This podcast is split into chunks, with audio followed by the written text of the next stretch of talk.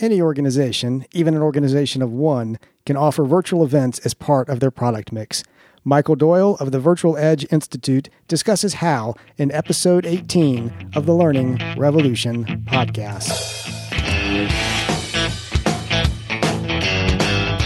Hey there, this is Jeff Cobb back with episode 18 of the Learning Revolution podcast. Learning Revolution is all about helping you to grow an audience, build a thriving training and education business, and change the world. I happen to be recording this episode of the podcast in Calgary, in Canada, where I traveled to deliver the keynote at an event hosted by the Community Learning Network. I'd like to give a shout out to Anayat and the other folks who made that event possible. It was really great to have the chance to be a part of it. That was a real event, of course, and as a result, I had to travel to it, and so did the attendees and everybody else involved. But of course, it's more and more common not to have to travel to events like conferences or other types of meetings. So I'm thrilled that while I'm physically here in Canada, I managed to get Michael Doyle of the Virtual Edge Institute on the line back in the United States. Michael was one of the early thought leaders when it comes to virtual events, and he and the Institute continue to lead the way into the future. One of the topics I was really interested in talking with him about is whether we're at a point where it's possible for small organizations and even solo subject matter experts to pull off virtual events. For an answer to that question and other valuable insights, let's transition over to the interview with Michael Doyle. Well, I'm very happy to be joined today by Michael Doyle, who is the executive director of the Virtual Edge Institute and a highly respected authority on virtual and hybrid events and meetings. Welcome, Michael. Thank you, Jeff, and uh, looking forward to talking with you here. Well, I'm, I'm really looking forward to talking with you. It seems like virtual events is just one of those areas that uh, uh, is, you know, always always buzzing out there more and more every year. Um, and actually, I mean, before we dive into the conversation, it, it might be a, a, good place to start just to ask you how how do you define a virtual event? Does it have to be, you know, something more than just a webinar, or does it cover a wide range of things? Give us your, yeah. your definition. Yeah, I use a pretty broad definition, uh, actually, Jeff. And um, uh, you know, I mean, if you look up um, on Wikipedia, I think they've they've got a pretty uh, broad definition as well. So um, what they say is it's uh, conducting a live meeting or a presentation over the internet, and uh, and and pretty much I, I, would go along with that and say that um, it encompasses all sorts of uh, different technologies out there, everything from uh, conference calls and, and uh, instant messaging to uh, web conferencing and, and web collaboration tools right up through 2D uh, and 3D virtual environments and, and webcasting and uh, you know really when you get up to the to the high end things like telepresence and, and video conferencing two-way video conferencing kinds of things so so I you know I tend to use a pretty broad definition. Well, now, and, and you've obviously formed a, a whole business uh, around this. Um, I'm assuming that you're seeing a, a lot of growth in, in virtual events in, in, general over the, the past I don't know, five years, ten yeah. years. What what's been the what's been the big boom uh, area for, for virtual events? Well, it certainly was. Uh, 2008 was the uh, was the the inflection point, uh, and and of course that was the uh, the economic crisis that uh, we went into, and really there what we found was, um, although we had started, I had started the Virtual Edge Institute prior to that. Uh, that was the time when people were looking for solutions uh, to basically replace travel because mm-hmm. they, they just couldn't travel. They didn't have the budgets. Uh, their customers, their members, uh, you know, everybody was was impacted by that. And so that was really where you saw things start to to really kind of take a, a hockey stick like curve uh, in terms of growth and uh, since then, it's it's uh, you know it's it's uh, come back. Travel budgets have come back, of course, and and uh, you know the, the growth has been uh, consistent, but uh, nothing like it was during the the 2009 2010 period. Right, right. And you, you mentioned that economic downturn and, and that being kind of a tipping point. I, I mean, it, it seems like for organizations, uh, that there are some you know obvious reasons to embrace virtual events. They can uh, presumably at least save some cost. uh, they can reach more people. But what, what's it like on the other end from your perspective? I mean, are the are the people who are participating in virtual events, uh, and I know there are you know a lot of different types, but uh, to the extent that you can kind of speak on average, mm-hmm. I mean, are are they enjoying them? Are they getting something out of them, or are they just putting up with them?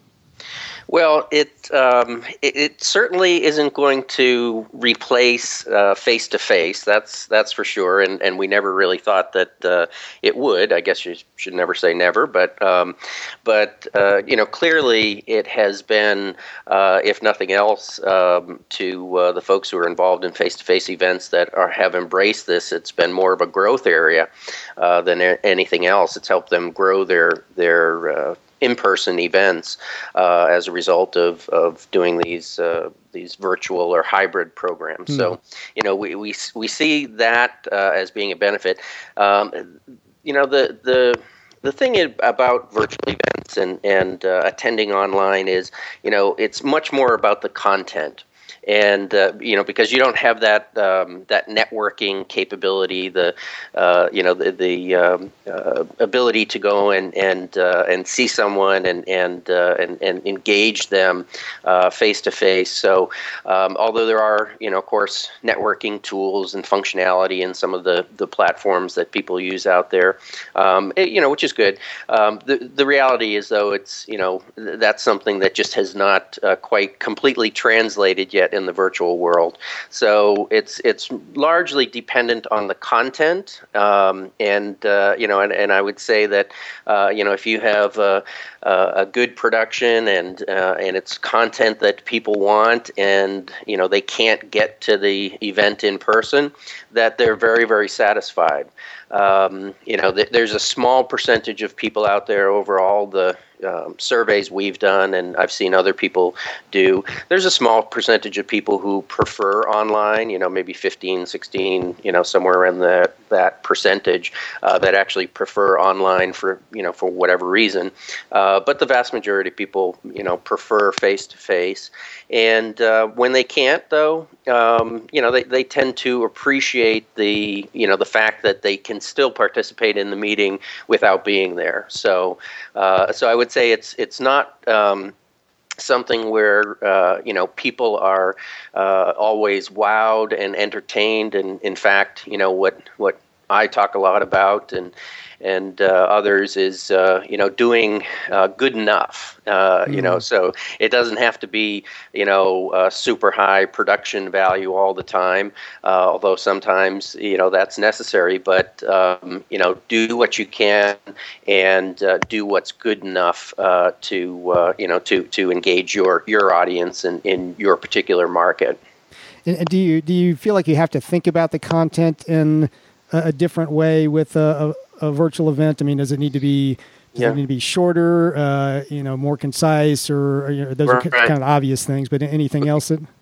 Yeah, I, I, mean, and and that's um, eh, you know that is one thing that uh, we do talk a lot about, and and actually you're seeing that uh, a lot more in in you know face to face meetings as well. People mm. are saying, look, you know the the you know the way people's minds work, they can only tune into something and concentrate for you know short chunks of time 10 right. minutes or 12 minutes. So they're you know they're breaking up there. Uh, and and uh, and absolutely the same kind of thing um, you need to do when you're considering it uh, you know uh, produced for online. Now you, you can't always do that um, but that would be the ideal scenario uh, is is if you could do that. But um, you know again if you're if you're uh, you know, broadcasting a, a, a live keynote uh, or a, a, live session, uh, you don't really have that uh, that luxury. Right, right. And now, I mean, I have to say, most of the virtual events, uh, I mean, aside from just sort of the standard webinar or you know, kind of the lower end uh, of your definition, most of the major uh, virtual events that I'm aware of have been put on by fairly large organizations, you know, big associations, or, or you know, I know you've worked with a group like Cisco. Mm. I mean, if you're a smaller organization, does you know does it make sense for you to embrace this? And and to the extent that it does, you know, what what are some some approaches that those kind of organizations can take? Yeah, sure. And and I guess, you know, that kind of ties into the theme that I was just mentioning, which is, you know, doing what's good enough for your particular market and mm-hmm. your particular audience. Uh, and I think that's, you know, that's a good place to start. And, um, you know, a lot of times, you know, again, uh, also tying back to the original uh, thought we are we were talking about, which is that uh, people who can't attend something in person, um, are very appreciative of the opportunity to attend online at all.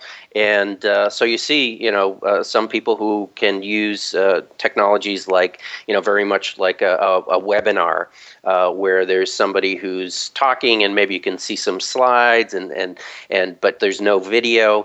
Uh, that can be uh, you know that can that can work just fine, and it can be very inexpensive to do that. Um, I would say a, kind of a step up and and something that that I would uh, encourage more people to use is um, streaming technologies like UStream, uh, Livestream. There's a number of them out there that uh, can be anywhere from free to you know mm. relatively low costs and you know there there are a lot of uh, Logitech for example sells a, a great little uh, wireless video camera that uh, that also has a built-in encoder. Uh, it's for UStream in that particular case, and use that uh, in, in you know several smaller meetings, conferences, and you know things of that nature, and uh, and it works out just fine. And you know again, you know it can be uh, you know very very low cost, uh, but it is something where you have to do it yourself, um, or you have to you know have one of the people that might be supporting you uh, do it, and um, you know, so so you know, there's there's uh, you don't have that uh, safety net of, of having somebody who's a, um, uh, a you know a turnkey solution provider who's going to handle all the the technology elements for you, so you can just focus on the content. So there, there's a little bit more of that to do. Um, there's also other systems out there, you know, as you go up. Um, that um, you know are, are relatively self-service and um, and and therefore have a lower price point. Um, so I think that's you know th- there are definitely solutions out there for people who uh, you know are, are constrained on budget and uh, and also you know you mentioned Cisco, Microsoft. You know those kinds of organizations they're also you know they have groups within those organizations that are also doing very very small low or no budget kind of uh, events out there. And uh, so they're, they're actually using a lot of uh, you know things like skype and and uh, uh, google plus and and things of that nature for uh, to support their events. Interesting, yeah, and I, have seen you demonstrate that Logitech camera before. I think that's a pretty cool thing to hook right into to UStream with that. And, I, have participated yeah. in some events with UStream, and I mean they've been they've been quite good. I, I have felt that the streaming is you know pretty decent quality. Yeah, it's one of those things where um, you know they they don't out of the box support um, slides, uh, but but you can you know if if you spend a little bit of time or you have somebody who's you know got a little technical skills, um, they do you know they can uh, accommodate slides and they do it very well and people use it uh, that way all the time now. Uh, but originally it was just video. Now you can do both. But uh, again, you got to be a, a little bit of a geek, uh, you know, to to be able to pull some of that stuff off. And you know, the the caution there again is, uh, you know, know your audience and and uh, you know how critical the event is. Uh, you know, I've seen some organizations that have really tried to, uh, you know keep their budget down, um, but uh, ultimately to the detriment of their, their program because they, uh, uh, you know, one was doing an audio conference and they didn't realize that the system that they were using would beep every time someone came in or mm. went out, and they couldn't shut it off. So it was kind of a kind of a disaster. yeah, I've, I've run into that kind of situation before. Yeah, yeah. and you probably you probably want to make sure you've got a sympathetic audience out there if, yeah. Uh, that they know what's going on. Yeah. So I know a lot of the, the people who are listening um, maybe don't even work for organizations. They're just individual subject matter experts of you know one sort or another, a trainer, a speaker, some, and somebody wants to leverage their expertise out into the world. How, from your perspective, should they be thinking about virtual events? Is it just something they need to be ready to participate in, to, you know, as a as a speaker, or can they do these themselves? Do you think? Well, I think um, it's actually a great, uh, you know, it's it's great uh, practice and and also um, you know just will help your understanding of it if uh, you get out there and do some of your own events. And um, you know uh, as I mentioned earlier there are some uh, lower cost alternatives out there to uh, to being able to to do some of these. And I would encourage people to go out and experiment with that. So so I would say absolutely uh, it, it's you know it's a great tool. Um, it's not only the the type of thing that uh, you know you can you can do an event or meeting, but of course you're going to have the that content uh, after that meeting available for on demand, right. and uh, you know, and, and so I think it it you know it serves a number of different purposes out there, and certainly doesn't have you know doesn't hurt if um, uh, you know if uh, you're you're you know trying to pursue some uh, some business opportunities um, in this space that um, you know that you you can talk about your your firsthand experience and and not just as a speaker. But I think you know in the you know the very least uh, I would say you want to be pretty well versed in how to present and how to engage audiences when you're uh, you know when you're doing a, a virtual event or a virtual session right right and and what's your experience at this point? I mean, are um, are organizations making money at this, and and how much?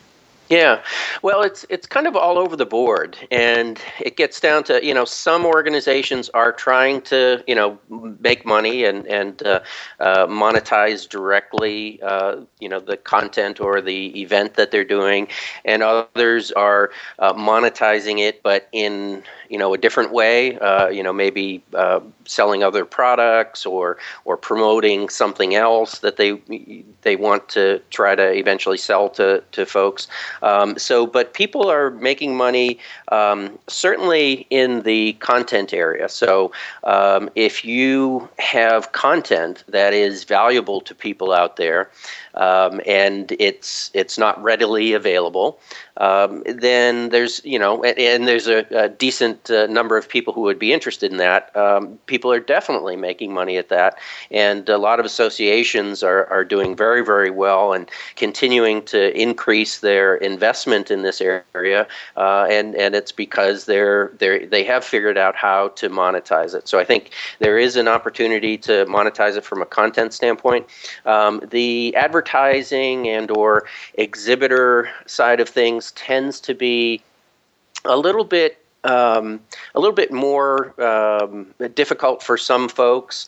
Uh, it again, it depends on the market that uh, th- that you're you're trying to reach and how many potential sponsors there are out there, and and um, you know what level of comfort or experience they have with uh, online marketing and and uh, virtual uh, events and and uh, online meetings. So um, so there definitely are people who are making very, very good money out there. So I was just talking to somebody earlier today that's going to be speaking with me on a session on monetization, and uh, his organization actually does uh, virtual trade shows, and so he has exhibits and all that kind of thing. And they used to do physical events, and now they've gone totally to, to virtual events. So it's it's you know it's absolutely working in his uh, particular market. Um, but that's not going to be the same for everybody. Uh, but uh, you know, there there are uh, a number of things that people can look at when it comes to monetization. And you know, I would always start with the content side of things and see what the opportunities are there, because that tends to be lower hanging fruit. And then start to look at um, the uh, sponsorship, advertising, and or uh, exhibit side. Great, great. Well, I'm gonna ask you to put on your crystal ball here before we uh, wrap up and, and tell us you know what what you see coming down the pipe for the future, whether it's you know for virtual events in general, or or whether it's what Virtual Edge Institute's going to be up to in, in the you know coming year or so. Sure. Well, I think one of the things that uh, we're definitely going to continue to see, and that is uh, costs coming down. Um, and you know that's a good thing because uh, you know you, want uh, uh, to have a low cost structure going into these so that um, the barrier to success is is you know that much more uh, attainable. So costs are coming down. Uh, I think systems in general are you know getting easier to use uh, better navigation, um, self much more um, self service uh, oriented, so that you don't need uh, you know a big production team to help you uh, run an event. You can you can kind of spin one up and and uh, do it with uh, you know very little expertise.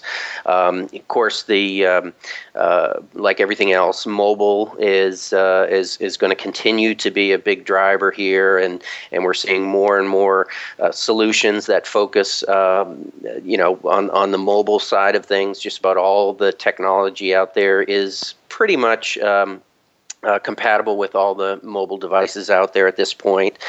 And uh, I would say the other thing is that uh, engagement. Uh, there are there's a lot of new tools out there for people to engage not only um, the audiences in you know in the, the room if it's a hybrid event, uh, but also the online audiences and ways to to connect those to uh, Everywhere is a good example of that. Uh, there's uh, some new apps that are coming out or are out. Uh, one is um, called Here on Biz, so it's here on .biz, um, which is very interesting. That's kind of a, a location-aware mobile device. So I could I could realize that, huh. or I could go to an event and I could go to a reception, for example, and and I look at my device and it would tell me, oh, Jeff Cobb's in this room, right? And right. you know, pull up your your profile on LinkedIn and uh, and I could go uh, find you and uh, we could have our conversation. So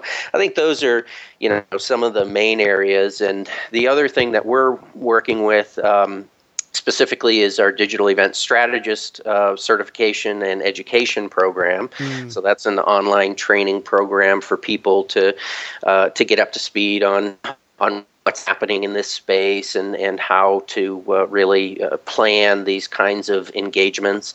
Um, and we, like I said, we have a certification that goes along with that. It's not required. You can just take the education, but uh, we have a certification.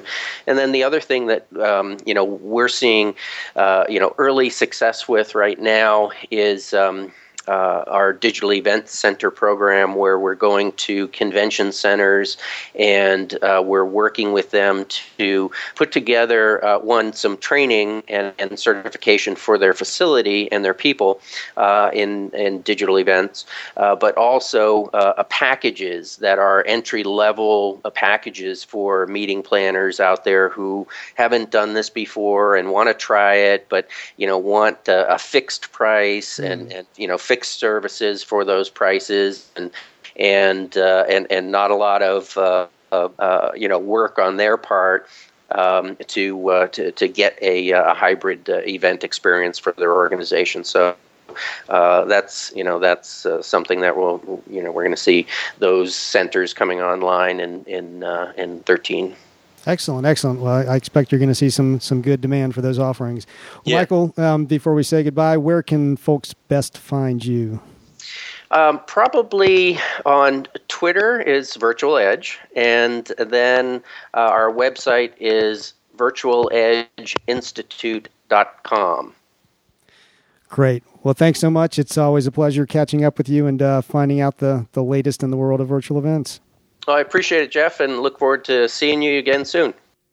That wraps up my conversation with Michael Doyle. I encourage you to visit the show notes for this episode, where you'll find links to the Virtual Edge Institute, along with the various tools that Michael mentions during the course of the interview, and other resources that can help you plan and launch a virtual event. You can get to those easily by going to learningrevolution.net forward slash episode 18. As always, if you are enjoying the Learning Revolution, I'd be really grateful if you would share that with others. You can do that easily by going to learningrevolution.net forward slash share, and that will automatically populate a tweet that you can send out to people in your network. And finally, I'd love to hear from you. There is a capability on the learningrevolution.net website for leaving me a voicemail. When you arrive on the site, that usually pops up right away, or look over to your right and you'll see the voicemail option. Leave me a voicemail with a question or a comment, and uh, if it's appropriate, I'll cover that in an upcoming episode of the Learning Revolution podcast. In the meantime, this is Jeff Cobb. It's been a pleasure as always, and I am signing off from the revolution. Bye.